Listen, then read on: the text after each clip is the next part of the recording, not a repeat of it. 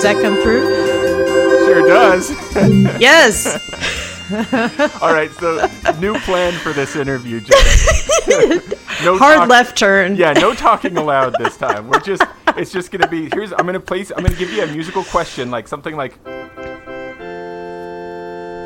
and you give me a musical answer.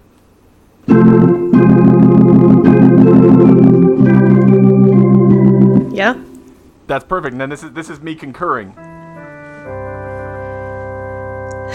That's how the conversation will go.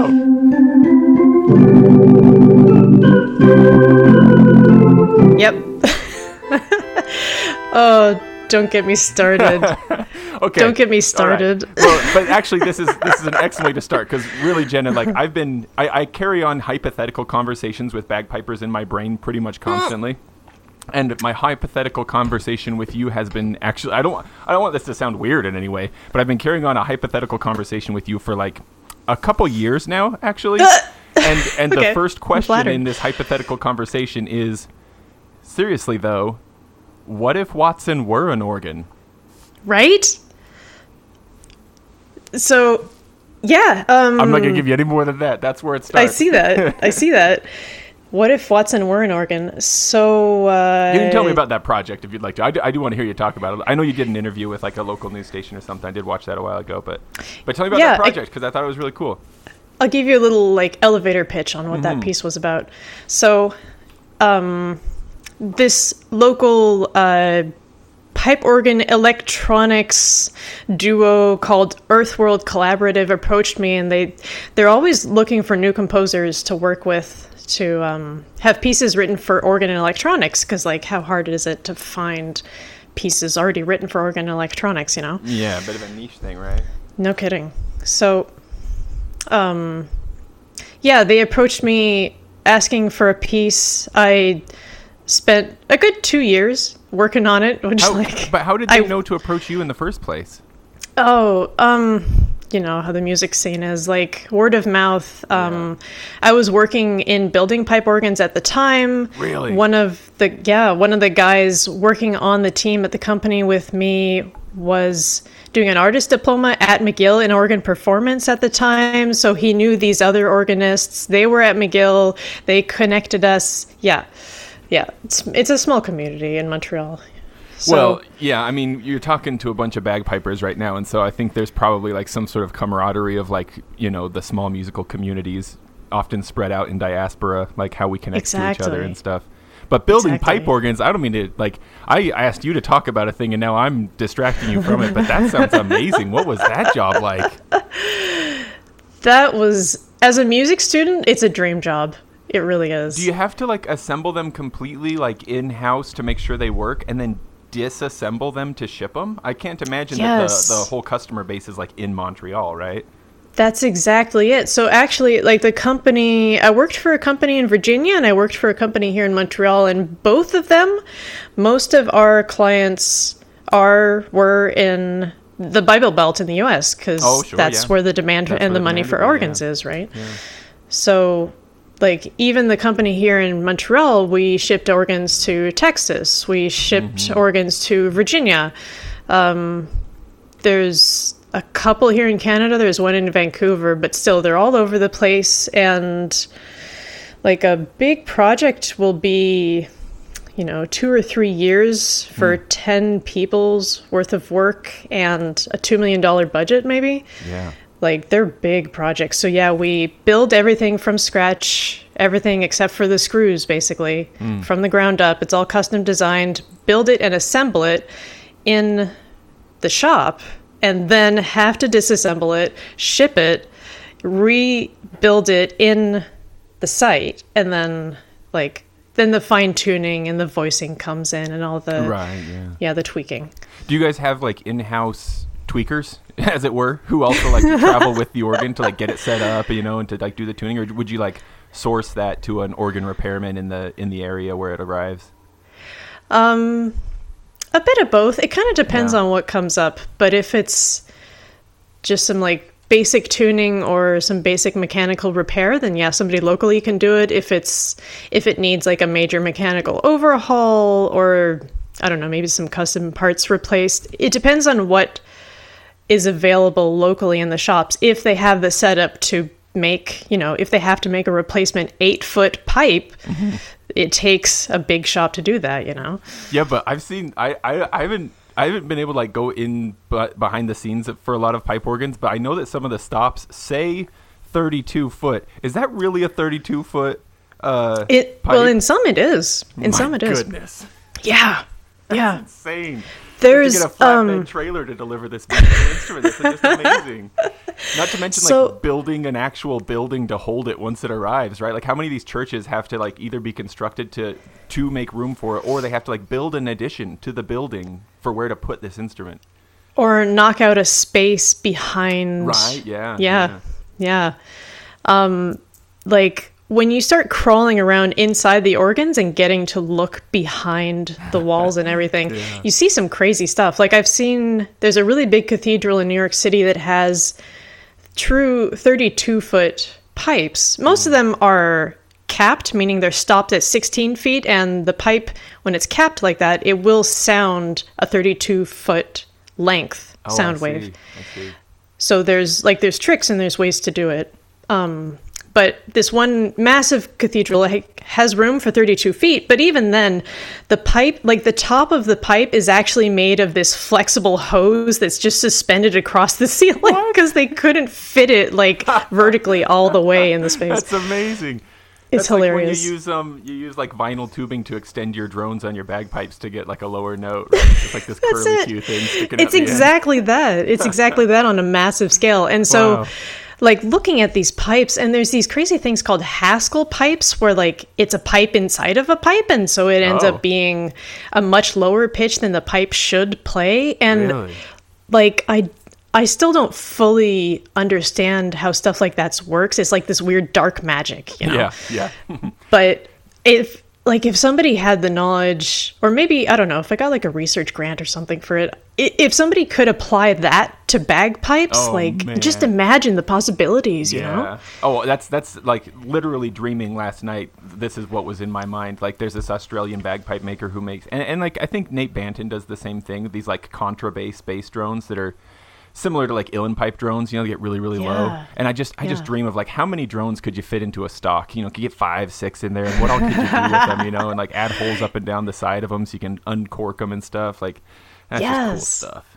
I mean, looking at the Lindsay system that's come out, that's very much how the Haskell principle works. There's like these hidden length inside the pipe itself. Yeah. So. But if you took that principle and like cranked it up to 11, just imagine what we could do, you know? Yeah. Man, this is too cool. I can already feel that like I'm going to have a really hard time being too cohesive here, but that doesn't matter, right? It's fine. I think I'm probably not way off in suspecting that just like there's a strange, maybe not strange, overlap of interest in accordions amongst bagpipers, I think that there's also a strong interest in pipe organs. I mean, a lot of the things are like kind of the same things. In fact, now I think of it, isn't it, there are even like double reed pipes in some organs, aren't there? Just like our chanters? Or am I thinking wrong? Maybe that's not the case. A good question. I haven't seen... I don't think I've seen any double reeds. Most of them look like whistle fipples, right? Like there's like a cut into the pipe, and that's how it kind of whistles out, kind of. Yeah, so there's fipple mouth pipes that are called flute pipes, and there's reed pipes that are just a very simple resonator. Like it's basically a chanter with no holes, right? But they'll have a single reed, like a single tongue reed at the base of that, yeah. Oh, I see. So more like one of our drone reeds, huh? Yeah, exactly. Gotcha. So anyway, we're Watson and Oregon. Tell me about that project. Sorry, Jenna. Pull you off so quickly there. I'm loving it. Listen. Oregon as we go along, especially to identify the sounds of Hutchings and Steer.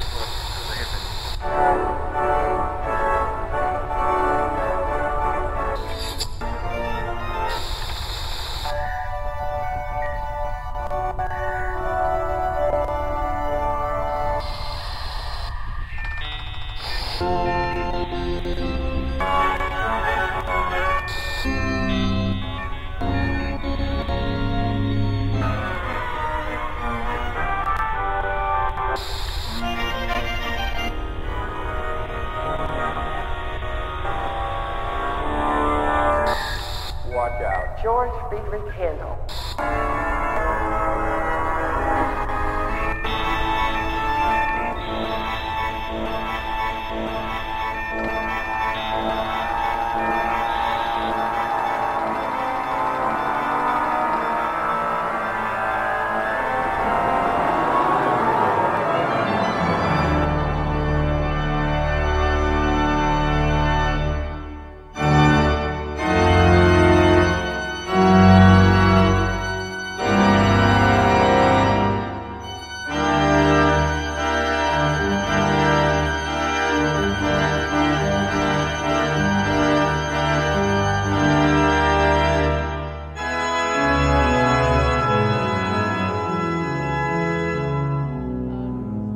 Watson and Oregon. Yeah, the whole concept was, well, there was this computer made by IBM, I think in the 90s. And it played chess, right? I can remember, or did it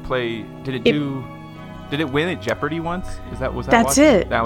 That's it. It's that computer. Like, the whole point of it, it was the first computer to just teach itself. It was like the beginning of AI, right? Mm-hmm. So they basically fed it the internet. They just gave it some restricted reign to, memorize Wikipedia and just ingest all this stuff and parse through it all. And then eventually free reign to everything, the internet at large. And I looked at that and I thought, well, what if a musical instrument could do that? What if a musical instrument had artificial intelligence, and what would it look like inside this instrument's computer brain as it's churning through all this stuff? And so I made this mashup, also because I was like really starting to get into YouTube at the time and looking at this mashup culture, and social media was still a bit young. TikTok wasn't a thing, or not a big thing at the time maybe. And so looking at mashup culture, looking at copyright infringement law and where are the boundaries, where's the gray area on that? Yeah. And it's okay so long as you take an excerpt that's less than like 8 seconds, right? Okay, so what if I make like a 10-minute piece out of nothing but 8-second references to like 50 different pieces of music, right, yeah. So it was a lot of work, but it was so much fun to just look at all these different ways I could juxtapose and mash together, Bach on top of, I'm trying to remember my organ composers now.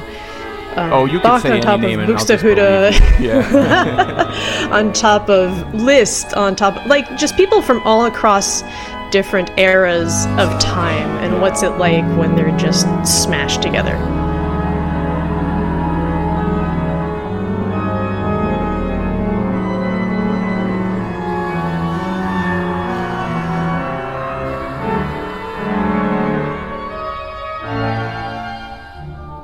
Did you ever watch the comedic stylings of Victor Borge, the piano guy? I love Victor Borge. You know how you do that bit where he would like take sheets of music and like just cut them with scissors and like, yes, like paste them to each other? It sounds like this is, like he's doing the comedy version of exactly what this idea is, right? Like, oh, let's take a little bit of Liszt, take a little bit of, now we'll play it as if it were Happy Birthday. Here we go. That's it. I grew up watching him, so there's probably a bit of that in the inspiration.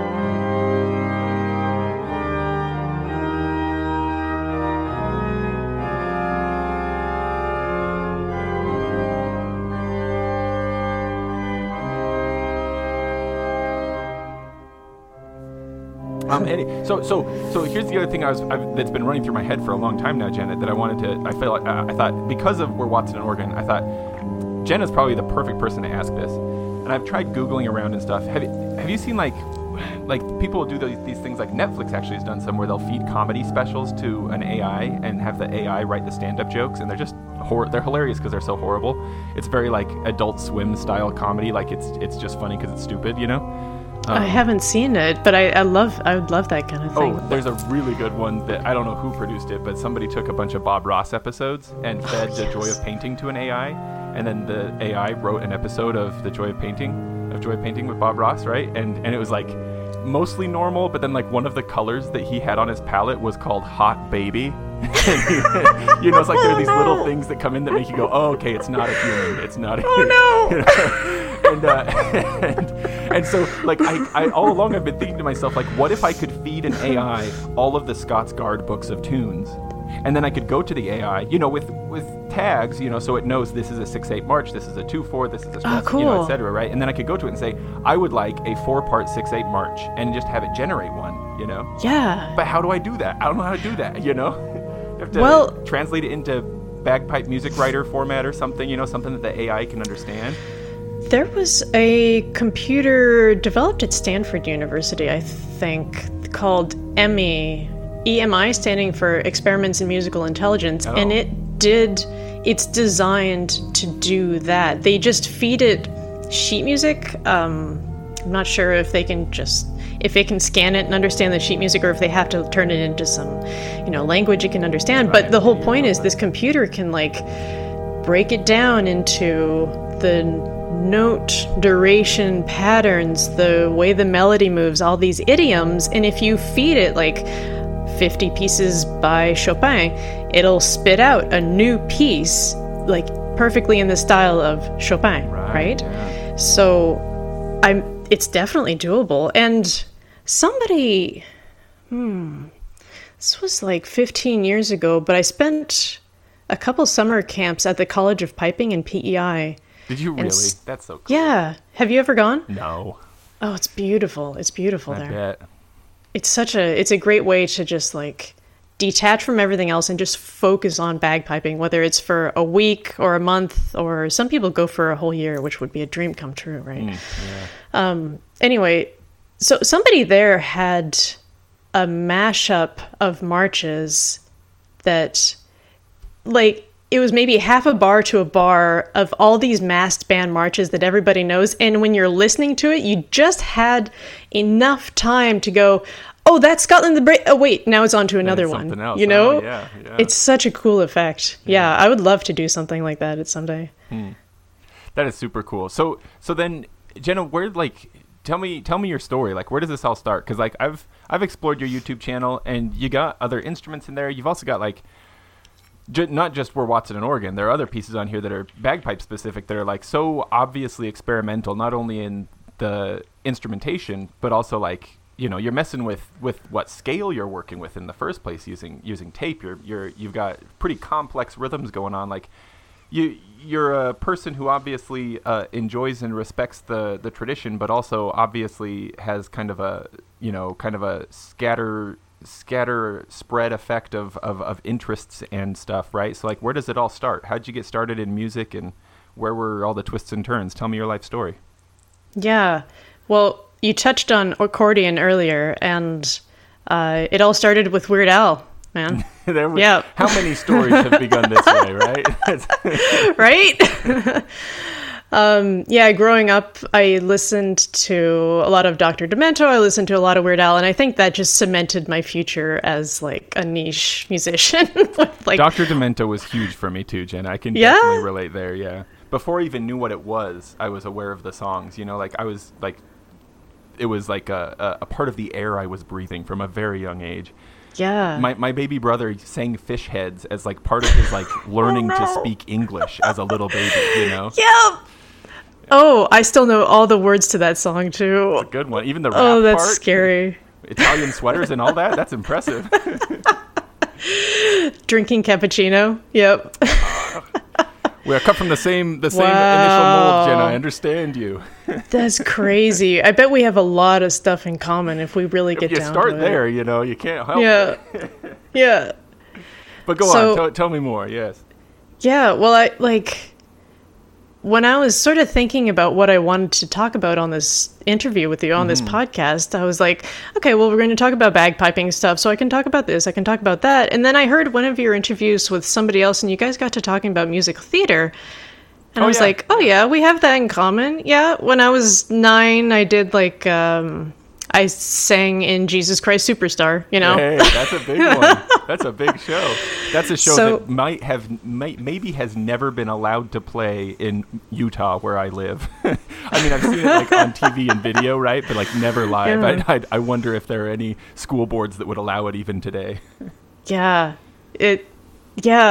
Well, I was in San Diego at the time, so... Oh, well, that's the perfect place. We got away with all kinds of things, you know. Anyway, so... All that is to say, my backstory, I started with piano, a little bit of, very small musical theater just at my school, you know. Yeah. But where? I'm catching all kinds of geography. Where did you grow up, too? Yeah, I grew up in Carlsbad, in California, just half an hour north of San Diego. So, started there. I took piano lessons from the age of 6, got into choirs a little bit, but when I was 11, we moved up to Montreal, so we immigrated. My dad had a job up here, so then we settled up here. I got dual citizenship and everything. Wait, this is too perfect. I think of you as Jenna Bagpipes, but isn't your last name Dennison? It is, yeah. You are a Dennison. Why? You're a Dennison of Canada. I am. Look at that. That's amazing. It was meant to be. Something came full circle there. At some point in the future, in the past, I've got to imagine that one of your ancestors must have been a denizen of some country, right? And so then the last name carries on, and there you are, immigrating yourself. There you go. And maybe I'll immigrate again. Who knows? Yeah. Sorry, I'm having a hard time not interrupting. Please carry on.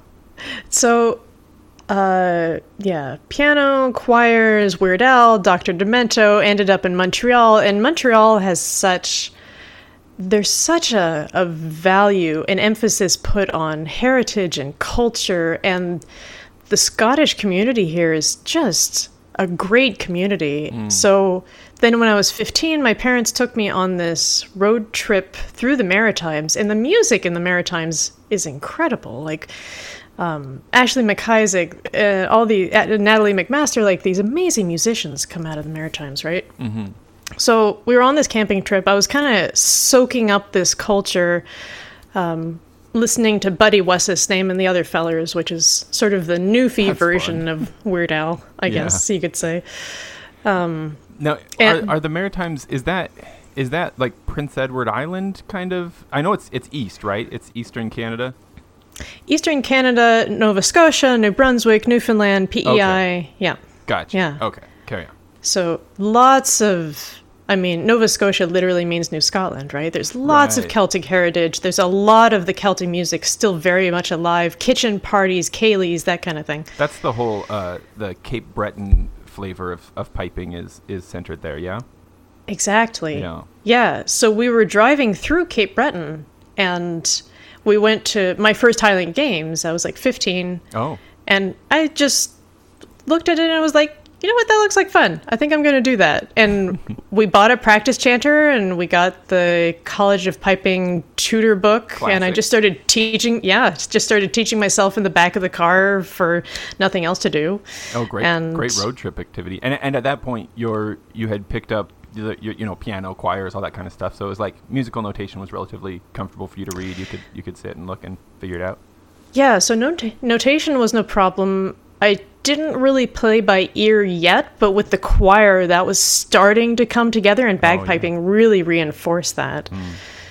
Piano, piano and bagpipes could not be more opposite, you know? Yeah. Yeah. I also started with piano and then eventually found my way to bagpipes. About the same age, actually. I think I was 14 when I picked up bagpipes. And really? Yeah, definitely a different thing. What's your story? How did you come around to, make that jump there? Oh, I was told from a very young age that I would play bagpipes. It was always expected. It was going to happen someday. My parents, I get a bit hyperbolic about it perhaps, but my parents, at least one of the reasons they were attracted to the town where they bought a house when I was like 3 or 4 years old was that that town's high school had a bagpipe band. And so the intention was our kids will grow up here and learn to play bagpipes. And of 7 kids, I'm still the only one, so I'm still their favorite. Wow. Is that like, do you get better Christmas presents? How does this, does it get you any bonuses? I feel like it should. Maybe I should take that up with my parents. I feel like they're, you know, you know what it gets me is they bought me a set of bagpipes when I was a teenager, and those are still my pipes today. That's probably really what it gets me is that they bought my bagpipes. My Sweet 16. I didn't get a car for my Sweet 16. I got a set of pipes, and that's what I still play today. There you go. So much better. So were you like a Nancy Drew learning the bagpipes, where by which I mean like by the time you were back home, you were already a pro, you could play Scots Wahey and everything and it was no problem?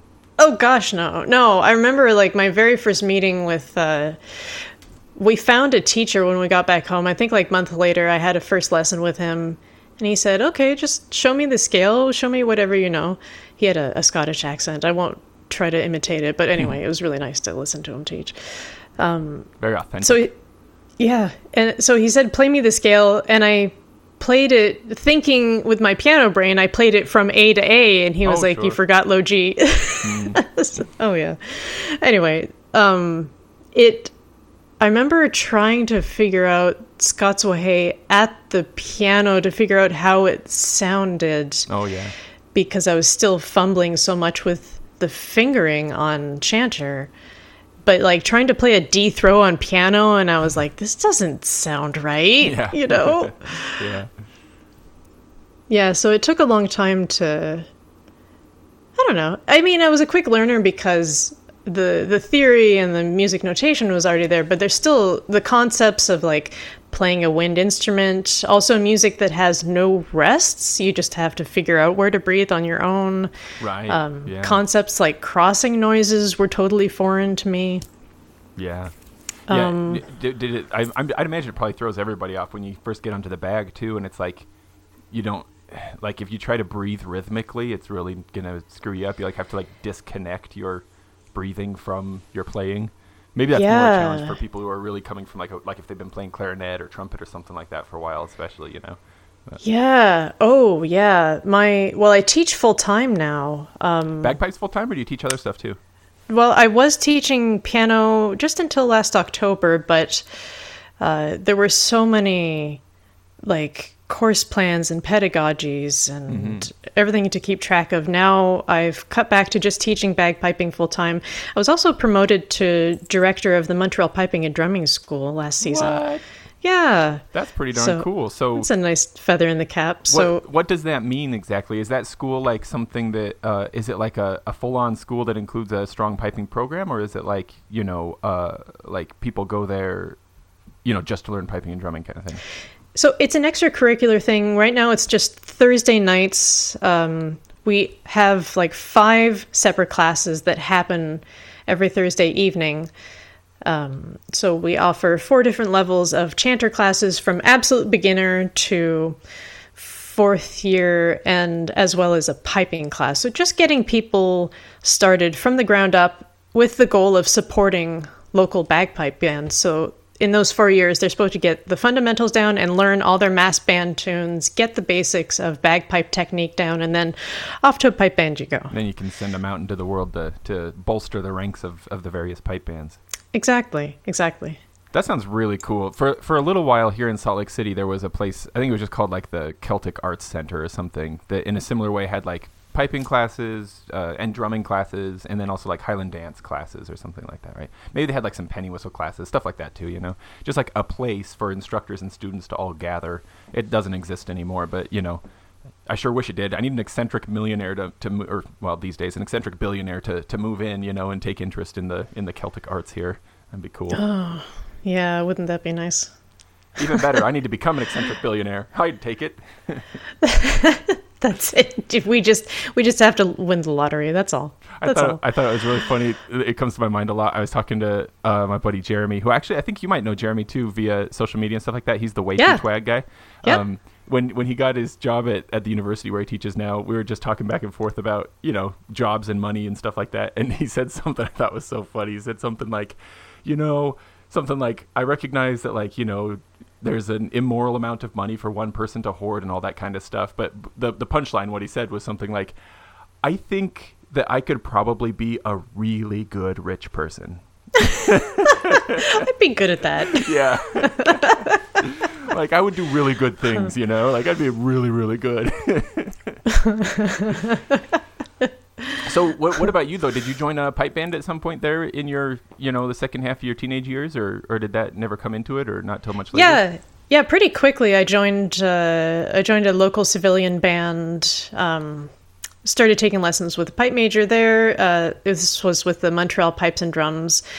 Later I became the pipe major of the band. I'm still active in sort of helping a little bit with admin and helping bring gigs to the band. Mm-hmm. So I'm still involved with them too, but trying to feed all the bands in Montreal and just support the community at large as best I can. Now that I'm really free to focus on this full time, and I'm as connected as I am in Montreal, trying to really do good with it, you know? That's awesome. Yeah. Are there a lot of competitive pipe bands in Montreal proper, or like between Montreal, Ottawa, what else is over there? Quebec? Like a lot of different bands such that you could like have little competitions there and stuff just with the local groups, or? Yeah, we do have the Montreal Highland Games, and we have competitions here. Everything's been turned upside down since the pandemic, so sure. We're still sort of coming back to it, but I think what we're coming back to this year probably will be two competing bands in Montreal out of the four major pipe bands that will do parades in the greater Montreal area. Mm-hmm. Plus, yeah, I joined the Glengarry Pipe Band, which they're in Maxville, so I do competitions with them and go out to their practices now. There's tons and tons of bands, more towards the Toronto direction. I think there's more Celtic descendants down there than Quebec. Yeah. Do you feel like, well, I guess I don't really know. I guess I would have imagined that Toronto would be more densely populated too, but maybe that's not the case. Maybe Montreal. It is. Okay. Yeah. Gotcha.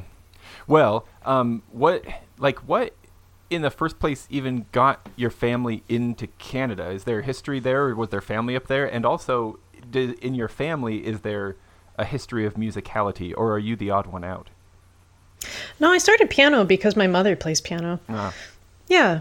Yeah, there's music there. There's never been a bagpiper or like a Highland musician of any kind in my family, though. Mm. So, my parents were really supportive when I said, "Hey, you know, I want to take up this really loud and obnoxious instrument." Yeah, good parents. Yeah, yep. But that move from Carlsbad over to Montreal is also like one of the biggest geographical moves you could have made on the continent. I mean, I don't know. You could have gone from Florida to Alaska or something, right? But that's pretty far too. So, like, yeah. They were not only willing to, are your parents like very, very open to new experiences, like willing to let their child learn the bagpipes and also willing to like go so far away from where they had been living? Yeah, for sure. Well, my dad's job, he's retired now, but he traveled a lot. He was an aerospace contractor. So that's what brought us up here. Mm-hmm. He got a job with the company Bombardier. So yeah, y'all Canadians with your French, go on, show it off. Yeah, that's what brought us up here, and then the job, that contract stuck for a while, so we settled here, and he ended up working in other places like Baltimore and Belgium after that. He still moved around a little bit, but our home base has been Montreal for a long time. And actually, my folks are back in Arizona now. They retired back where the weather is sensible. Yeah. Well, yeah, down toward Arizona. That's a direction folks like to head when they retire. That's for sure. Yeah. It seems to me like even a willingness to turn on something like Dr. Demento, it speaks to like a certain like, kind of a loose hold on the seriousness of life, like willing to let things be fun, you know, and stuff like that. That like, I don't know. I just, something I enjoy is just like imagining what are all the elements that went into the soup, you know, to make this like this sort of like the milieu if I may also use a French word, from which the person I'm talking to came, you know, like what all went together to make, you know, you who you are today, you know, all of the conditions and stuff that made it possible for that to happen. Yeah, well, let me turn that back around, because what do you think it takes to make us, like, to give a kid permission to be so counterculture and just be weird? I mean, it's, you know, when you're in a pipe band, it's not counterculture. You're doing what the other people around you are doing. But when you, like, one of my favorite memories was I was 15. I was 16. I had just gotten my set of pipes, like, maybe a few months before, but I had to give a French class oral presentation. And for some reason, like, having a set of bagpipes when I was a very shy teenager, and French classes, having moved up here from California and being behind on the French language and everything, bagpipes became this like superhero cape I could put on, you know? Yeah. I struggled with public speaking. I struggled with, like, you know, just kind of social anxiety, and especially being embarrassed that my French accent was very bad at the time. And so having to give a French oral presentation, I was like, I'm going to bring my bagpipes and use them for the presentation. And that seemed like a great idea. I think my French teacher was less than thrilled, but, you know, the other students in my class thought it was funny. As long as you call it, what, cornemuse is what they call it, right? Right. So as long as you use that, then it's French. So it counts. It counts. Yeah. So what do you think it takes to give a kid that? I think that is really, it is a really interesting thing where, like, I myself, my oldest child is 11 years old right now. And it's he's like on the cusp of what can be the most awesome, at least in my memory, some of the most awesome years of childhood, but also it can be some of the most painful, you know, terrifying and stressful years of childhood going into teenagerhood, you know? And it's, so it's something that's been on my mind for a while here, because like what there were times in my own childhood where, like, all I wanted to do was blend in, you know, and, you know, I wanted, it could be something as trivial as like a hairstyle or something like that, you know, but then, like, why did some things seem cool to be different? You know what I mean? And there's even like that weird thing where it's like, I think I'm being different, but I'm actually being the same as all my friends. We're being different together. You know what I mean? Mm-hmm. And I really don't know what the secret sauce is, you know, what, because, like, I want my children, all of them, to be able to, like, feel confident in that they're doing what they like to do, whatever that is, whether it's popular. Like, if it's popular, they're still doing it because they love it. And if it's not popular, they're still doing it because they love it. You know what I mean? But I don't know how to provide that to them, you know, like proactively, you know, like, can you, like, is that a thing you can do, or does it just happen by magic? I don't know.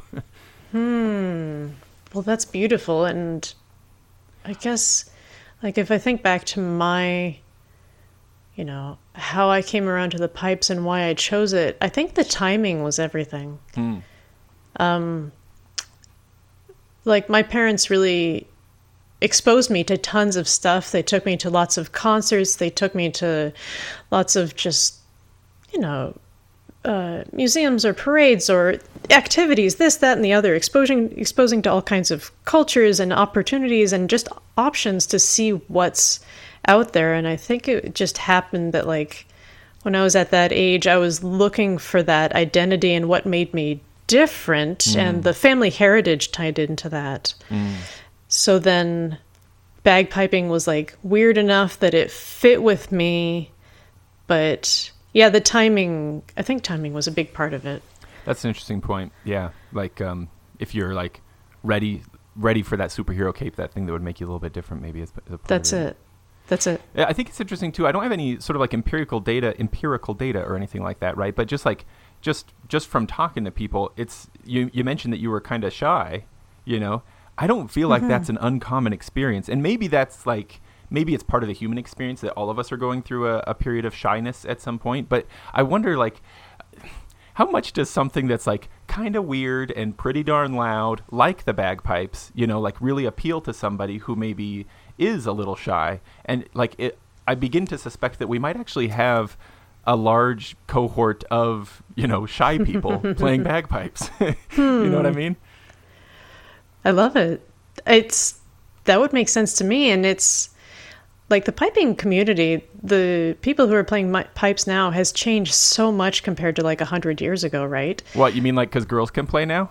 Well, because girls can play, but also the fact that it was such a military-dominated instrument. And so the stereotype wasn't this shy person. It was very much like kinda the macho tough guy thing to do, right? Yeah. Yeah, go ahead. You mentioned, you know, going out there to the eastern, you know, the eastern throes of Canada and, you know, the piping scene out there and stuff like that. It's precisely Barry Shears that, like, via, you know, our mutual friend Jeremy, that it's only through him that I know about Barry Shears, but it's precisely his work, and Matt Seattle and some others too, that, like, I've only in the last few years begun to become aware that, like, there was piping pre-military tradition. You know, and like, I'm not saying that sometimes I do say things about like our strict rules about competition and stuff like that I actually regret later. J.D. Ingram, who does the voice of the weekly drone on the Big Rab Show recently, I thought put together like a really poignant, lovely description of why like it's okay to have competition, and like competition presents unique challenges, and, you know, being creative within the rules is like part of it, you know, and stuff like that. Like, I'm sorry, I'm spread all over the place here, but what I'm trying to say is that, like, I only recently became aware that, like, there's other piping traditions outside of the MSR and the military tradition, you know, like kitchen piping, and it's not just small pipes either, like Highland pipes. Well, even like the high B thing, right? Like, I thought the high B, playing a high B on a Highland bagpipe chanter, I was like, whoa, what is this crazy new innovation, right? And then Jeremy's talking about how, like, pipe makers in Eastern Canada used to put a notch through the high A hole precisely for this. So you had a spot to stick your thumb. It's like, that was a thing. And it's almost like, I feel like maybe I was just unaware of it, but it's like we collectively have forgot it for a while. We're like rediscovering some, you know, ancient root in a way, you know? Wow. No, I hadn't heard about that notch, but that's... Oh, yeah. I mean, it blew this high B thing... Like, what? Yeah, this high B thing is new to me, like... Yeah, new to me, too, I mean, for sure. You and Jeremy have been a big part of my inspiration lately for, like, okay, what else can the chanter do? Like, I've been so itching for a long time for, you know, a different type of chanter or something with some more possibilities, Jenna, like... Would you say you've had... itchy fingers? Oh, but witchy itchy fingers, maybe. Hey, there we go. Yeah. Just a little nod to your bagpipe swag store. I appreciate Not it. That Thank I'm, you kindly. Yeah, I'm sure your listeners already know all about it. But... I hope so. I sure talk about it a lot. Yeah, I've been so itching for like the chanter, only 9 notes. It's so limited, right? And when you're coming from piano, when you're coming from an instrument that has 88 notes and dynamics, you can play at different volume levels. Like, these things, you're so hungry for them when you play bagpipes. But then, yeah, like, the new chanter that you're talking about or hearing about these high B things, it's like, okay, there's ways to do this. Yeah, maybe this can work. Yeah. Yeah, I don't mean to, like, bag on tradition in any way. Like, it's an amazing thing. And if nothing else, I often think about how it's, like, it's an amazing, like, time capsule. You know, like, how much would be lost if we didn't have strict rules for competition and stuff like that, you know? Mm-hmm. But, you know, if you only have one thing, you don't know about the other things. And when you find out about the other things, it kind of blows your mind and it's exciting, you know? That's it. Well, I think... You know, we need both. We need the old and we need the new. And it's so, like, it's so important to have people like Jeremy who are going through all these old tunes and just, like, doing the research, doing the documentation. And I, as a composer, you know, I have a terrible brain for history, I'll be honest. And I'm so motivated to do stuff that's new. And I think we're long overdue for... some really weird bagpipe music. Long overdue for some weird stuff. Amen. I'm with you there. Yeah. Yeah. I don't really know if you've the hours that he puts into that podcast, and I just get to sit back and soak it in. I feel almost guilty about how much work one person is doing, and I just get to take all the cream off the top for my own enjoyment, you know. But sorry, go on. I interrupted you there. Well, I don't know if you've listened to like some of the people that are doing really new, really creative stuff with pipes these days. Jordan Alexander Key is a piper in Florida, I believe, who wrote a microtonal pibroch. No, I'm Googling right now. Yeah. What was his last name? Keys? Key. K-E-Y. Okay. Yeah. So his piece is definitely worth listening to. What else? Julia Wolf has a couple of really weird pieces. Weird in a good way, obviously. I'm embracing the word weird here. Absolutely. It's very textural. Like, it's not about the melody. It's just about using the striking of the drones as this long minimalist texture or chanter slides, like bending, slurring up the chanter as a texture.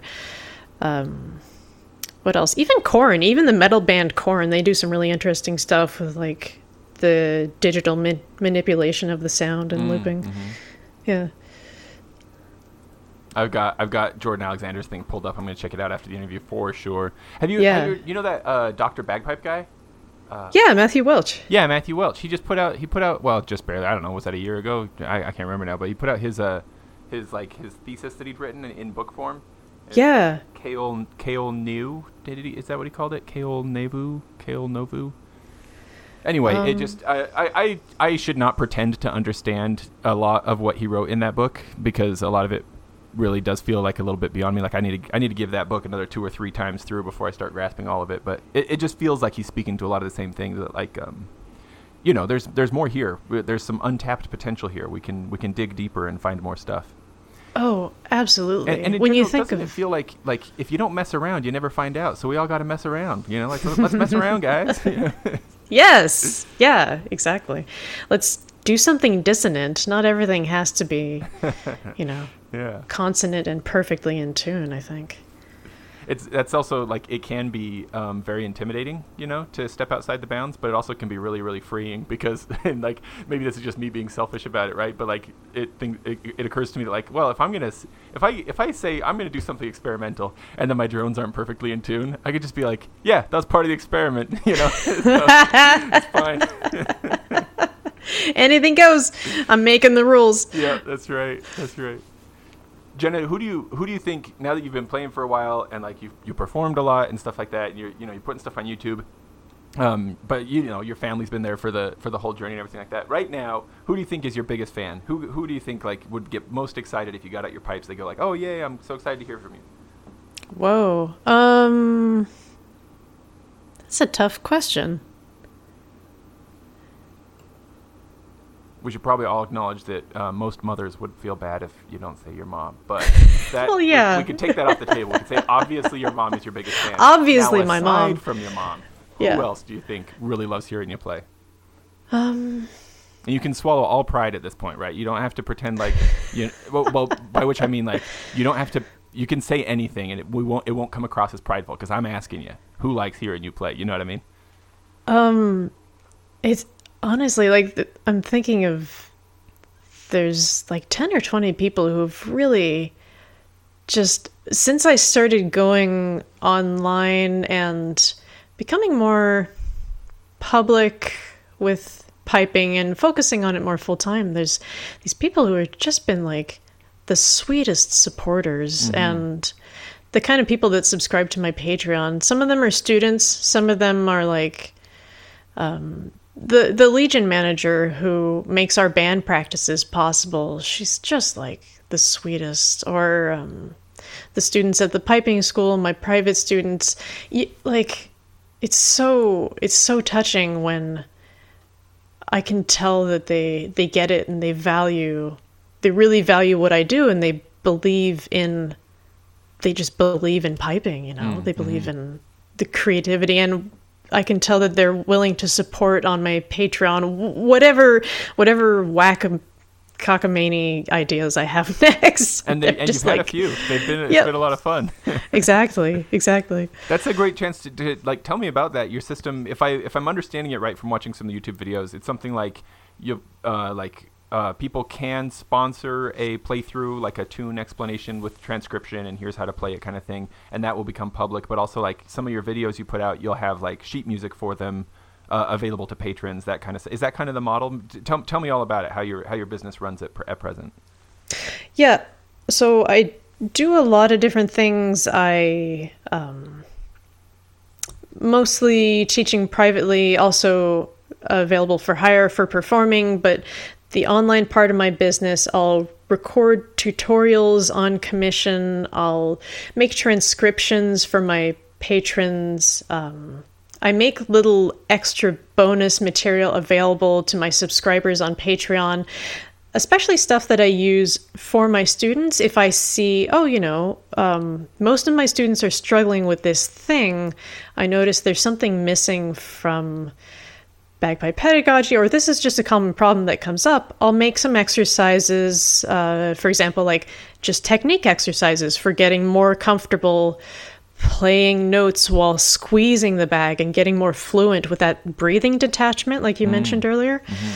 Mm-hmm. So stuff like that I'll make available on my Patreon, and I'll make available to my students extra. Like, I do a lot of private YouTube recordings that I don't put out publicly, but they're demonstrations of, how to play this grace note or how to do this rhythmic thing.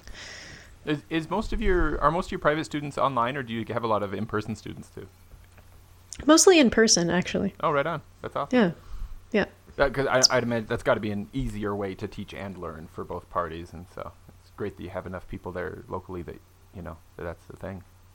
Yeah. Oh, and it's so amazing how much the online world has exploded and become much more accessible since the pandemic too, that we can offer online lessons, because a couple of my students live in rural areas and they can't get teachers locally, Right, yeah.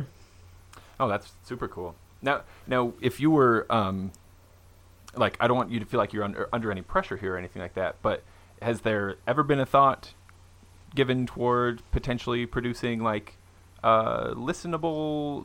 Well, not that the stuff you put out isn't listenable. I didn't mean that. I just mean an album. That's all I'm trying to get at. Have you ever thought about putting out an album, be it of covers, originals, experiments, etc.? By listenable, I just meant like in the format of a CD kind of thing. It's like, all of this stuff you've done so far is fine, Jenna, but could you do something that's listenable? Well, I don't know if you heard the versions of Scotland the Brave I put out recently, but I wasn't going for listenable, No, I like that. I like flatten those notes. Heck yeah.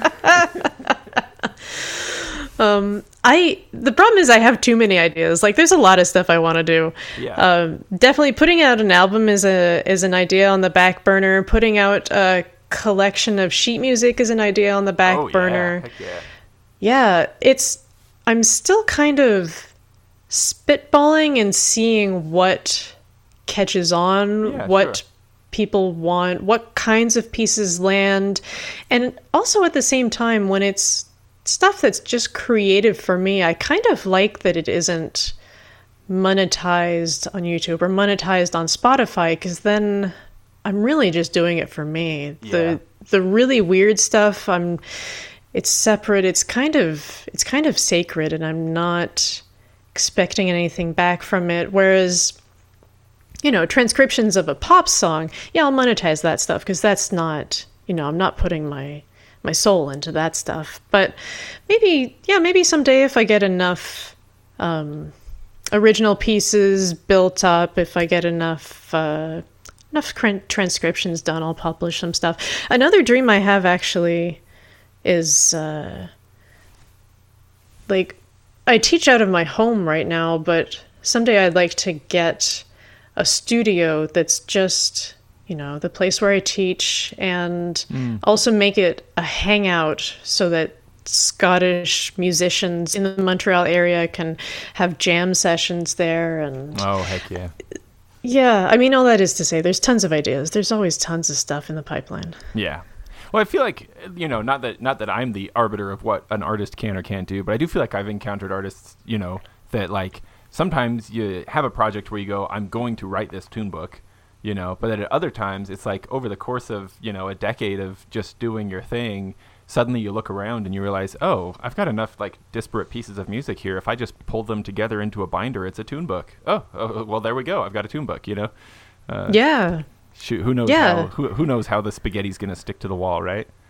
Exactly. That's the best thing about where social media is at these days is you can do these little micro pieces, just 30 seconds, even just 15 seconds of a little snippet of a tune, a little video of this, and just test it out and see how it lands. Yeah, totally. So do you find time to, like, I'm saying this with air quotes, practice, like where you just get to just sit down and work on something for yourself? Or is it more like the development of your playing at this point happens like in action while you're teaching other people or working on a video, etc.? It's a bit of both, I think. I do make time to practice for sure. Yeah. Something I've noticed with teaching is if I don't have any new material coming in to my brain, it's really hard to be giving it back and putting information out, if you know what I mean. Totally. I think that makes a lot of sense. Yeah. It seems to me like for a lot of us, if we get stale with our playing, then yeah, our teaching, like it's all, maybe at least one aspect of that is that we kind of forget what it's like to learn something new. And so then we're kind of out of touch with the student because we've been coasting for so long. We're not learning new things ourselves. Exactly. Yeah, exactly. It gets stale. It gets imbalanced. And I mean, that's why I joined a competition band, to keep myself, you know, driven and challenged and playing with other people that really, challenge me as a player and are giving me new food for thought on like this way to play a Strathspey or this type of slow air. Yeah, that totally makes sense. Well, what about, so when you do play though, like what's your situation like with your neighbors? Do they know you as that's the bagpipe house over there, you know, like do you have any neighbors that go running inside when they see you come out into the yard? Or yeah, exactly. So Montreal is like a fairly dense city. It's, I don't know, what are we, 2.5 million people maybe now? And I live in a condo building, and my neighbors are so patient. Yeah. Have you invested in like an electronic bagpipe or something to give them a break? No, not even. They're really gracious. And I remind them that it's so appreciated because it's not just me, it's also my students and, new pipers making squeaks and squawks. And that's just part of the game.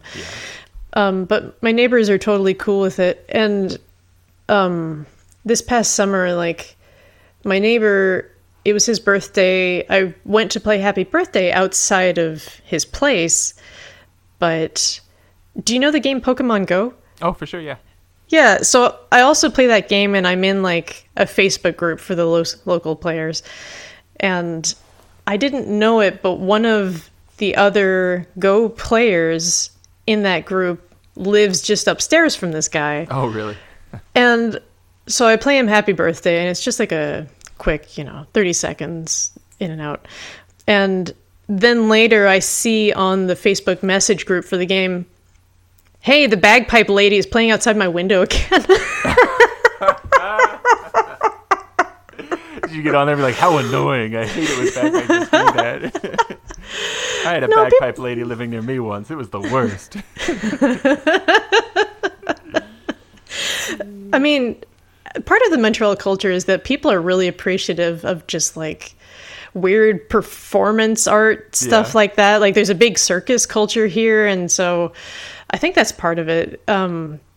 People think it's really cool if they're walking down the street and they see this thing they've never seen before and they're really curious and they're really interested. And it starts all kind of interesting conversations.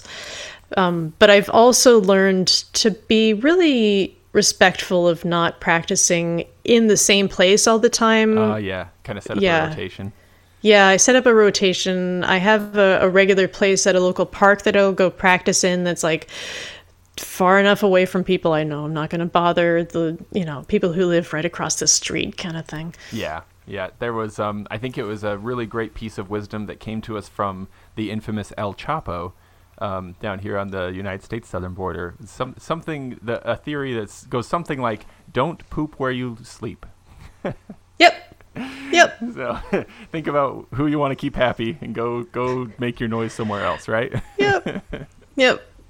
What about you? Do you live in the city? I mean, I do, in as far as like quote unquote city goes in Utah County, Utah. Like the entire county has like maybe 650,000 people in the whole county. And I live in one of the most densely populated parts of the county, but it's, you know, it's pretty spread out. It's easy to be away from people very, very quickly.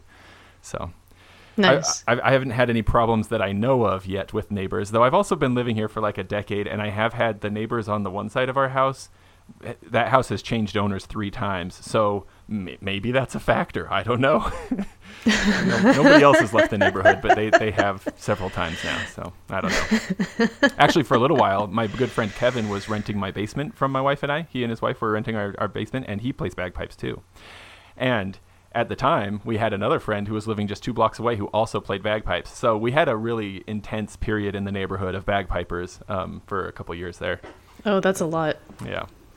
Maybe even a lot for us, because like it was like sometimes I'd be playing my pipes out in the backyard and Kevin would come out and he'd be, you know, somewhat jokingly, because of course we're friends, you know, but he'd also be like, hey, if you're going to play them, could you at least tune your drones? Or he'd come over and he'd just walk up and not say a word and just tune my drone for, you know, like just move my middle tenor a little bit for me and then go back inside. Ouch. Oh, sorry. Well, and it's hard enough playing an instrument that when you practice, you know, people can hear you. Yeah. It's not like you can get it ready and then present it to the public. It's all public. And when you practice, you just want to be free to make mistakes and not be heard, right? And then on top of that, if you know a piper is listening to you, oh, it's even worse. Isn't that the most stressful thing in the world? Oh, like, I know. Whenever I play any gig, I'm just like, that is the thing that's foremost in my mind is like, how many like incognito pipers will there be, you know, in the crowd? And those are the people who I'm playing for, really. Oh, yeah. Or like competitions when you're final tuning in front of the judge. And, Yeah. Now this is a little bit off the bat, but I am curious, like genuinely curious. Does pineapple as a pizza topping get up there into Eastern Canada, or is that not much of a thing up there? No, we have Hawaiian pizza up here. Yeah, you do, huh? It's a thing. But is what? Maybe this is a really tired joke, but like seriously though, Canadian bacon is that? Do you just call it ham, or what? What do you do with Canadian bacon up there? That's not a thing here. That's like fried egg rolls. I mean, not in Quebec anyway. We don't have a different kind of bacon. But like, because I know that like when I watched the Great British Baking Show, or the Bake Off as they would call it across the pond there, right? They talk about stripy bacon, which from what I understand is what I would call bacon. But then I have this word Canadian bacon, that by which I really just mean like ham chopped up tiny. I don't know why it's called that here, you know. But like, it's like if you're making a Hawaiian pizza, are you putting? Is it? Do they say pineapple and ham? Or do they say pineapple and Canadian bacon? Right. Well, here they say pineapple and Canadian bacon, right? But like, what do they really? Yeah, do they? They do, yeah. No. I honestly, I haven't heard the terms Canadian bacon since I moved here. Look at that. It's just pineapple and ham. Yeah. Speaking of ignorance about Canada, here's something, Jenna, that has just been like constantly on my mind. Are you familiar with the Great White North, that comedy show that was running in the 80s? It eventually led to the movie Strange Brew. That's what more people know is the movie Strange Brew. It's Bob and Doug McKenzie. Yeah. They were on SNL for a while, no? Exactly. Yeah. I think they voiced either those actors voiced the Moose Brothers in the movie Brother Bear, or they definitely modeled the Moose Brothers after those 2 actors for sure. Like it's definitely like a thing that's present in culture, in like pop culture, right? Is Bob and Doug McKenzie. They had this. It was this show called The Great White North. It was like this mock talk show where they would like be very stereotypical Canadians with like wild Canadian accents, you know, just like talking about hockey and beer, basically. So and no do to boot it and that kind of thing. Exactly, no do to boot it, all that, you know. And so here's the thing: my wife's friend had some Canadian friends my wife's cousin brought some Canadian friends to like a family Sunday dinner one night. And I thought, surely Bob and Doug McKenzie are like Canadian national treasures, you know. I loved that show. That was hilarious. You know, I thought, surely this is a known thing, right? And so they were talking about where they were from. I think they were from Quebec. I'm not totally sure now. Honestly, it's been a minute. But I just said something like, down from the Great White North, huh? The poisonous glares that I got from these people. And it was like, it's not all white all the time. We have seasons. I just turned and went back to the hors d'oeuvres table, you know, like I didn't know what to do from there. So, did I commit a serious faux pas? Is it true? Is it really do you never hear anybody reference Bob and Doug McKenzie up there in Canada? Was I completely, or am I just like decades off from what actually is? Maybe that's the problem, right? Maybe my pop culture references are too old. Maybe that's all it really is. Well, and you thought Canadians were nice. Yeah. Gee, I thought they'd just chuckle even if it wasn't funny. Even if it's wildly offensive, they'd still laugh and be nice about it, right? And apologize. Sorry. Yeah, tell me sorry. Themselves, yeah. I don't think it's offensive. I don't. I need you to weigh in for all Canadians and make me feel better about myself. Really. I don't. I mean, people have pretty much forgotten about it up here. It was never. I mean, SNL is not a Canadian show. It was never a super Canadian thing, to my knowledge. But again, I moved here after that era. I mean, Red Green is a good example of a Canadian gem heritage export thing. Red Green really is, yeah, absolutely. Yeah. Probably. I hope that the brothers Bob and Doug McKenzie aren't listening to the show right now. I suspect they probably are. What are the chances? But I think if I had to choose, Red Green would definitely be my favorite. I can't tell you how many times as a child I heard my dad say, "I'm a man, but I can change. If I have to. I guess." Oh, man. Okay, wait. That's Jenna, great. I wanted to talk to you more about bagpipes. What is a tune that for you is evergreen? Something that you've been playing since you started and it's never got old or stale for you. You still just love that tune. Trees of Northwest. I don't know that one. It's a 6/8 march. It's a 4-parted 6/8 march. Okay. I like the tunes that are in minor, the little bit darker stuff.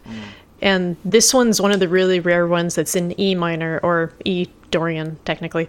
So, yeah, just gorgeous melody. Trees of, what was it again? North Uist. Like, as in the Fred Morrison tune, Leaving Uist. Yes. Gotcha. Yeah. Oh, I'm going to pull that one up and check it out. Yeah, beautiful tune. And I Googled it eventually. Northwest is an island with no trees, as it turns out. So interesting. I don't know if the title is ironic or if maybe there were trees there once upon a time. That's where the Entwives were. That's it. Maybe Jeremy would know something more about that. I don't know. Okay, now I feel silly because I see that this was in a set on the Live from Down Under album that Simon Fraser University did. Oh, really? So I have heard it. I just didn't know it by that name. But I still didn't know what it was. So I'm gonna dive into that.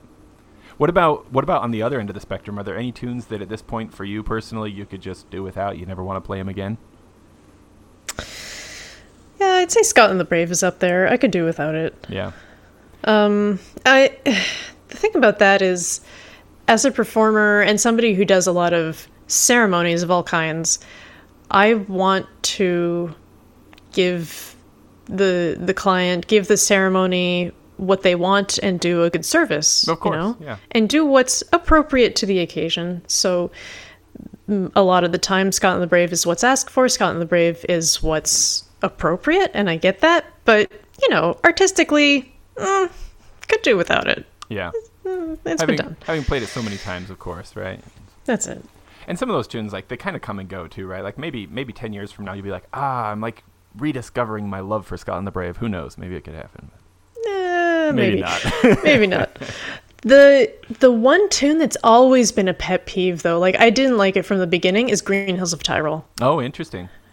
Yeah. Do you like it? I mean, I feel totally neutral about it, you know? Yeah. Like, having played it so many times in parades and stuff like that, it's one of those, you know, 5 or 6 tunes that, like, I think my fingers could play it and my brain could go somewhere else, you know? Yep. Yeah, but is that actually no? I get it mixed up with Barren Rocks if I don't have a chantry in my hand. Is it the one that's in 3/4, or do I have that flipped around? That's the thing. It's in 3/4. Da da da da da da da da da da da. But like you can dig into that grip and throw at the beginning of that can be kind of fun. Just. Really I mean, when you're in mass bands, just grips on every single note. That's right. Like, yeah. Why not? I'm the percussion section now. The thing about it being a 3/4 is the melody doesn't always suggest 3/4. Yeah.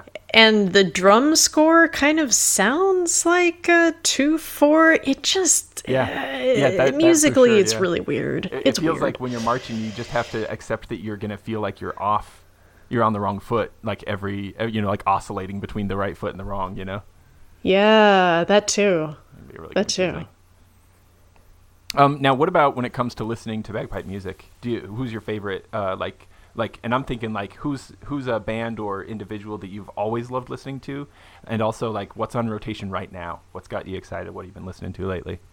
I've always enjoyed listening to. Well, the band is not together anymore, but there was a band out of the Maritimes called Slancheva,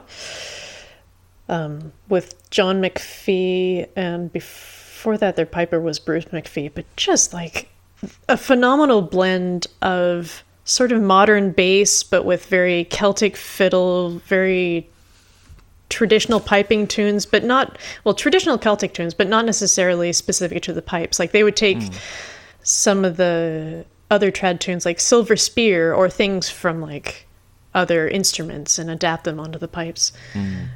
Braybach does something in the same vein. I'm really enjoying listening to them now. Who else? E.J. Jones I've gotten back into lately.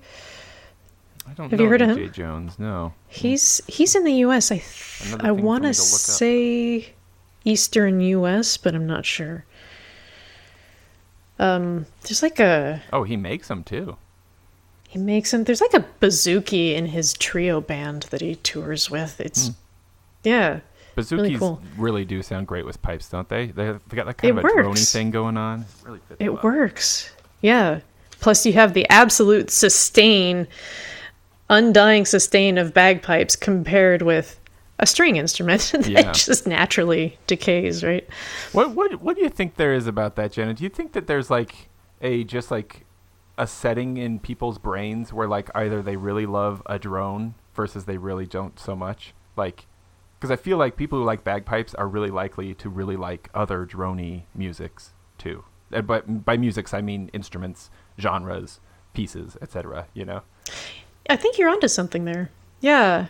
And I've wondered about why bagpipes are such a polarizing instrument. Why do people absolutely love it or absolutely hate it? Mm-hmm.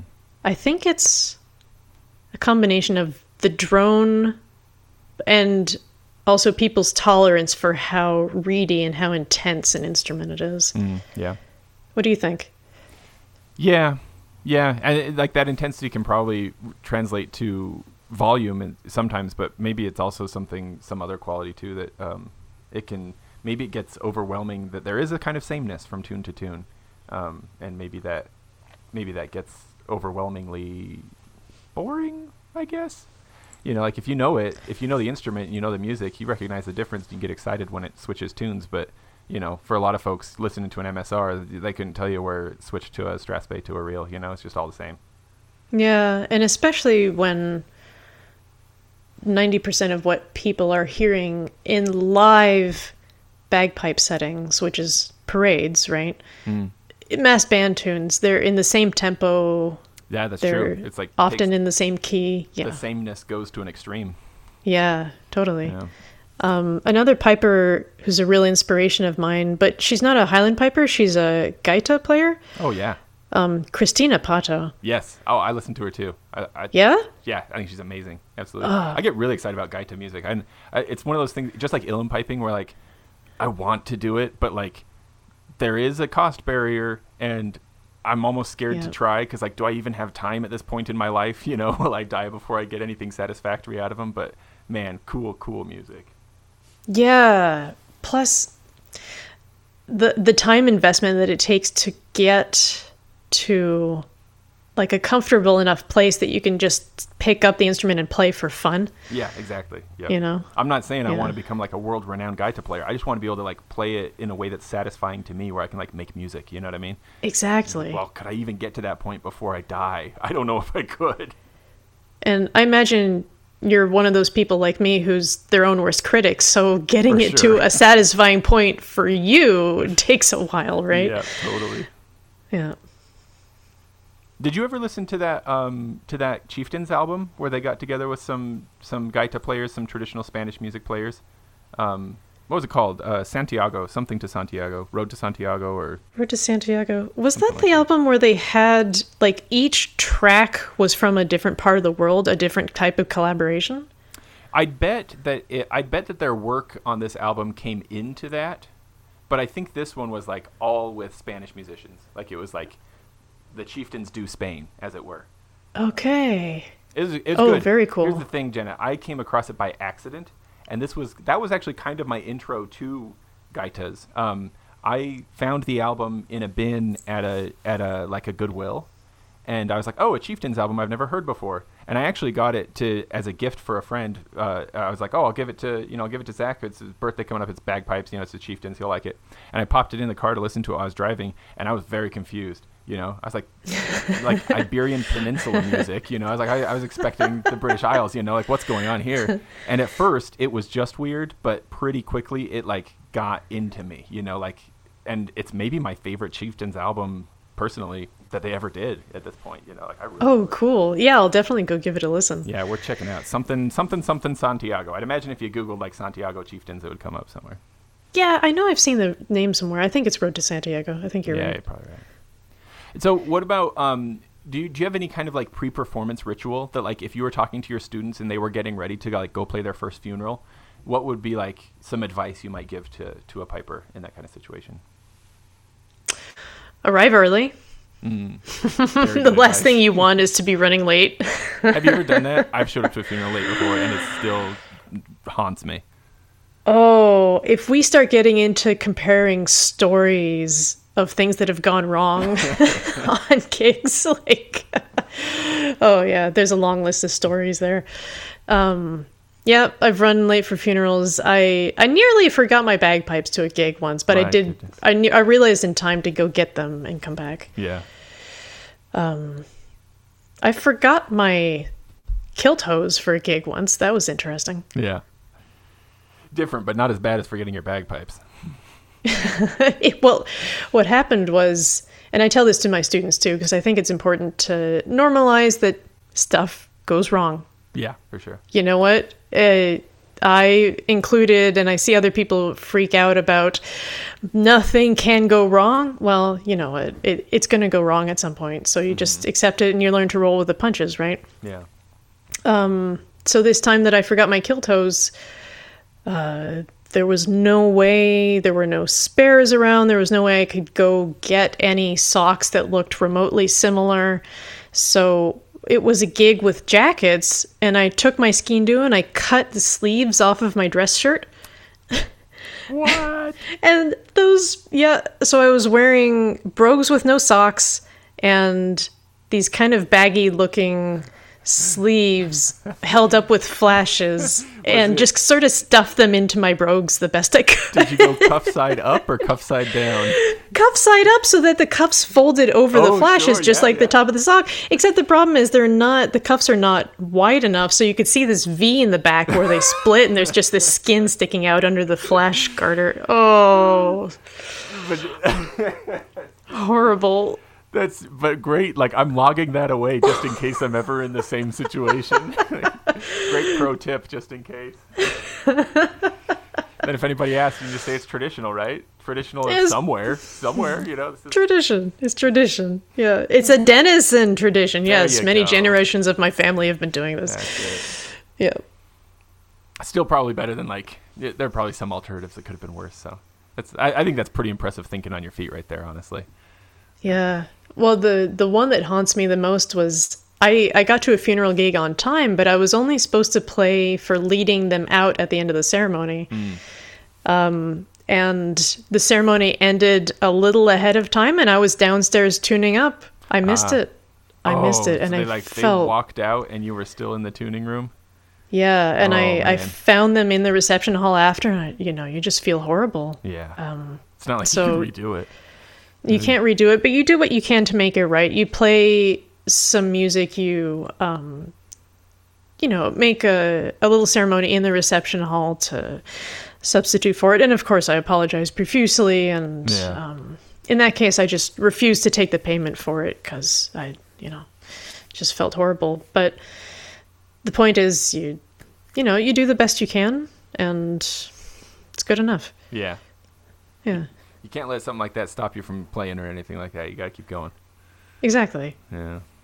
What about you? Any, just unexpected... I mean, drone reads falling in the bag is a classic one, of course. Oh, yeah. Classic. Yeah, I think probably the most painful for me was showing up late to a funeral.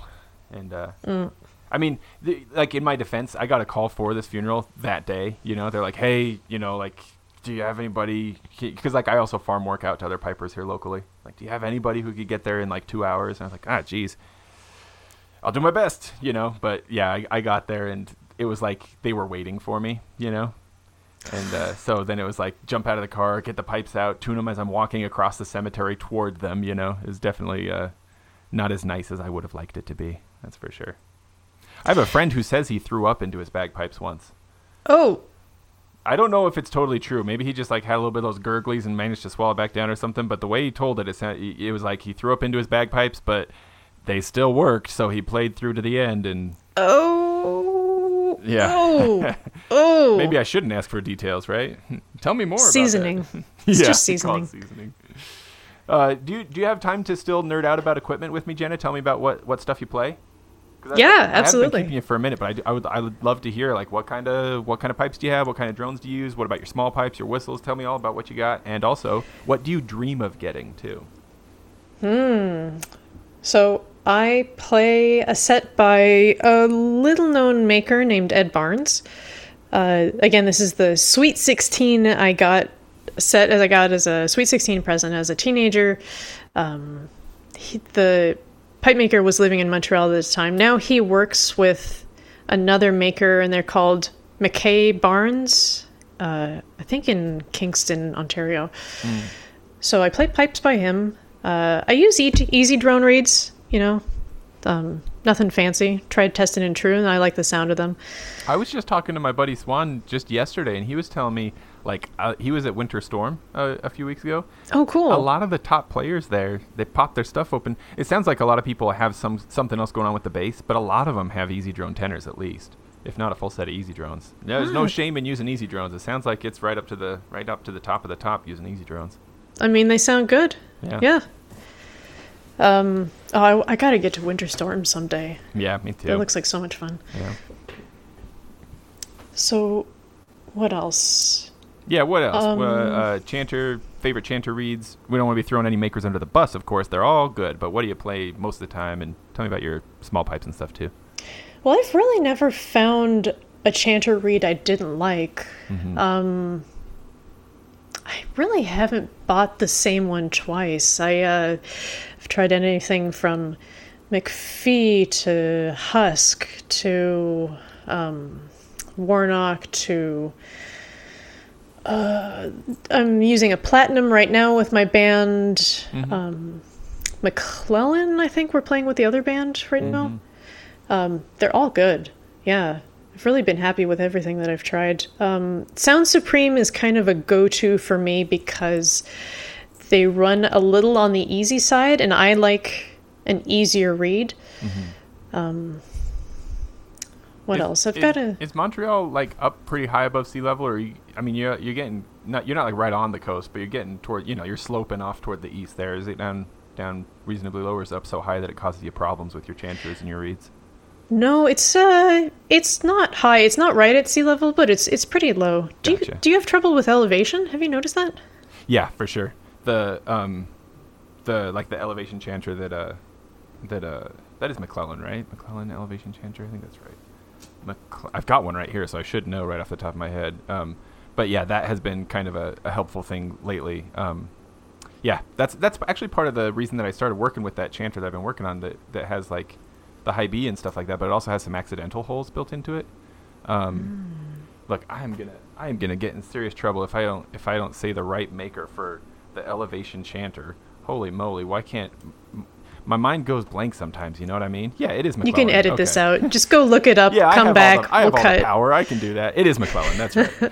Basically, it's like a shift in the where the G is positioned. It's like up here high G is like the main problem. Like you can't get it.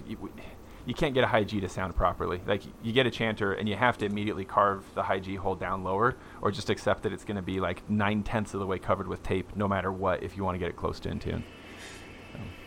Interesting. And cross fingering doesn't work at all. You can't get a cross fingering thing to work for like a C natural or anything like that. Oh, huh. So I've always had trouble with getting my high G's to be flat enough too, but I don't attribute it to elevation. I just thought it was just an issue for everybody. Oh, maybe it is. Let's see. What is the elevation in Scotland? Of course, it's going to change in the Highlands, right? Lowest point, of course, is at 0. Highest point is about 4,000 feet. It gets high. I'm just thinking, like, where are these chanters being manufactured? You know what I mean? Like, if they're being manufactured at, you know, 1,000 feet above sea level or lower, and then I take them up here to 5,500, 6,000 feet above sea level up here. I figured that was part of it, but maybe it's not. So, Piper, I was chatting with, suggested opening up the staple a touch with a new reed to get that high G a little flatter and to get also the false fingerings to be more in tune. Really? Have you experimented with that? No, but it's I've got a whole pile of reeds here, so I for sure will. Would you do you think you'd just put like some needle nose pliers up inside there and just like kind of spread it a little bit to get it open a little? I think needle nose pliers would be too wide, but if you get an awl or what else? Yeah, something narrower than needle nose. Something that could get in there in the first place, right? Yeah. Or maybe maybe some electronic pliers that that are going to be smaller, something I can get up in there and just open it up, huh? Yeah, exactly. Because I mess with the wood, of course, but I've never even thought to touch the staple. Yeah. I haven't ever read right in my head. The staple's the metal tube, right? Exactly. Okay. Yeah, and I haven't tried it myself. I've just heard that, again, one of those dark magic things that nobody really understands why, but it seems to work.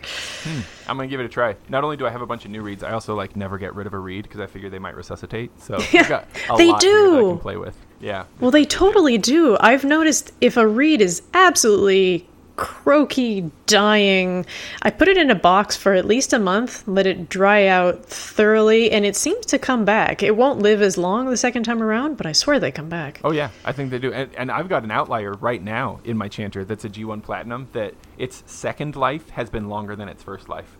I don't know how long it was sitting, but it's actually doing better this time. That's amazing. Yeah. If only they all would, huh? Great, better return on investment. What else? What kind of? I know I see you playing small pipes. What kind of small pipes do you play? Yeah, I've got some Walsh D, just plastic small pipes. I play Walsh as well. I like them. I think they play really good. I do too. I think for the money, they sound great too. Like they're very, really warm and stuff. You know. That's it, and the volume level. Like something I'm really struggling with is trying to find pipes that are at just the right volume level for just specific occasions. Like if you're playing in a room of 50 people, then these Walsh small pipes work perfectly. If you're playing with acoustic instruments with a singer, perfect. But let's say I want to play for a room of 100, 150 people. I don't want to blow them out of the water with Highland pipes, but I want something that's going to cut through maybe, 90 decibels of conversation room. Of conversation noise in a big restaurant. So, what do you think? Any pipe recommendations? Well, there's the border pipes, right? There's a kind of an in between thing. I don't have any myself, though. I do feel like for at least for me, they've been an acquired taste. I'm at a point now where, like, I love listening to them, and I would love to have a set. But for a while, they were too harsh for me. Just like in general, just like there was something about the sound itself. I felt like it was kind of an unnecessary middle ground between nice, gentle, warm, small pipes and brash Highland pipes. Like, well, I say that brash sounds like a really negative thing. I just mean like strong, loud Highland pipes. Yeah. I've come to where I really like them now. So I don't know if they do well at gigs. You know what I mean? Like for playing as a background instrument. But I also feel like those Walsh D pipes probably do have more cutting through power than like the lower pitched pipes. That's true. Do you think, Jenna? Do you think like you are of a somewhat diminutive stature? Do you feel like because I know like for me like I have like kind of sausage fingers. They get in the way sometimes, and like I have had D chanters in the past, but like I can't fit all my fingers on there very well. Like it gets really hard to play. Do you feel like you kind of have like a superpower in that you can play a chanter like that cleanly, where some humans like just can't do it? Like they can't squash their sausage fingers on there enough, you know, to get like good music out of it. Yeah, well, that's how I lucked into buying these small pipes. Was because somebody get them and they couldn't play them? Yeah, that's exactly awesome. What happened. Yeah, but I'm a perfect fit for me. Like, I'm not saying that anybody should like subscribe. Like, there was that song, right? Like, short people got no reason to live, right? Like, I'm not saying anybody should subscribe to like the idea that like being tall is like better, right? But you know, does it feel special when you do find it? Like, you know, maybe you go through your whole life never quite being able to reach the thing on the top shelf. You have to ask people for help and stuff like that. And like you come across this thing where it's like, I'm actually better at this than you guys precisely because I'm small. You know what I mean? Does that feel great? Totally. Well, and especially when you go through like, I don't know, 10 years of playing in bands, and it's all these like the stereotypical big guys, the military stereotype, and the Highland is, pipes like, reaching their shoulder. Yeah, totally. And the Highland pipes, you know, the harder your reed is, the tougher you are, and you just tough through it. Yeah. Nah. That's not how it should be. So well, what else? I do have a set of border pipes actually. Oh, you do have some border pipes. Yeah, and what are they pitched at? They're at A440. They're air pipes. On. Yeah. It's the struggle I have with those is their bellows blown. Yeah. And border pipe reeds are very sensitive to pressure. Mm. So it's really hard. It's one of those sets of pipes where I just have to invest, you know, daily practice into it to get a satisfying, steady sound out of it. Yeah. I have modified them to play mouth blown, but the reed isn't made for that much humidity, and it just doesn't last long. Oh yeah. Do you remember who made them? I bought these used, and there's no maker stamp on them. Oh, interesting. So it's a mystery. I think they might also be Walsh, but I'm not sure. Oh, right on. And what else? Do you have any other pipes there at your place right now, or whistles or anything else like that? I've got a few whistles that I just dabble in. I wouldn't perform with it per se, but if I need to do a little bit of backup and whistle is appropriate, I'll break them out. I also bought a melodica a couple years ago. Yeah, I meant I didn't have to learn all the buttons for accordion, but I could get that accordion sound and join in with anybody. It's a lot of fun. There was that artist John Baptiste. I don't know if you ever heard of him. He did that Stay Human album that was so great. I heard him talking about his melodica playing once, and he said something like he was like a, you know, he's a great pianist. Like, I think he went to Juilliard for piano performance and stuff like that, right? Oh, wow. But he said that, like, he was jealous when he saw other instrument players, like, able to, like, walk around and kind of, like, groove while they were playing. And so he got a melodica. And now he's, like, you know, one of the best melodica players out there, you know. But that was his motivation for getting one. Totally. Well, that's one of the best things about bagpipes, too, is you just take it to the park. Yeah. Just go anywhere with it. You don't have to pack up your grand piano. Yeah. Yeah, really. Or your pipe organ, for that matter, right? Hey, your Hammond. Which, though, like, having worked there, do you play a lot of pipe organ yourself? No, I took a couple of lessons just to sort of understand a bit more about how it works and the voicing and like the textures from it, but no, not really. Yeah. I never got the foot movements down per se. Yeah. Oh man, that's what slays me for sure. Yeah. You know, separate to make your foot do stuff. Yeah. Yeah. No, give me a piano pedal any day. There you go. What's your like dream bagpiping stuff? You know, like are you looking like dreaming of the day when you can get a oh shoot. See, this is my mind going blank again. Who is it who makes the really nice electronic chanter? Like the Blair. Yeah, the Blairs, changer.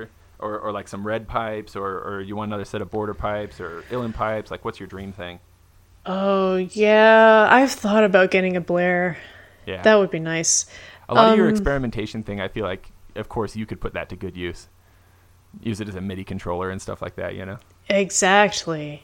Yeah. I'm interested in experimenting with adding filters and distorting the bagpipe sound, and the Blair would just work so perfectly for that. Yeah.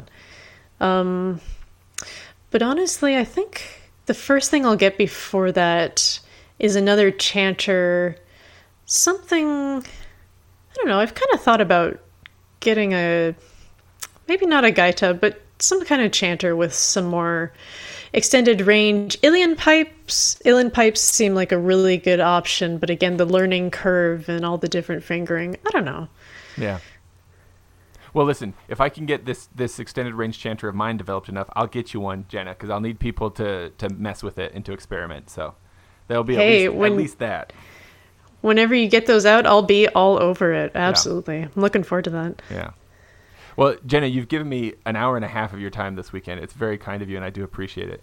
I don't want you to put you under pressure to like go out on like something deep and important or anything like that, but is there anything else that feels like it ought to be talked about, and maybe that with in mind like bring us toward a graceful close?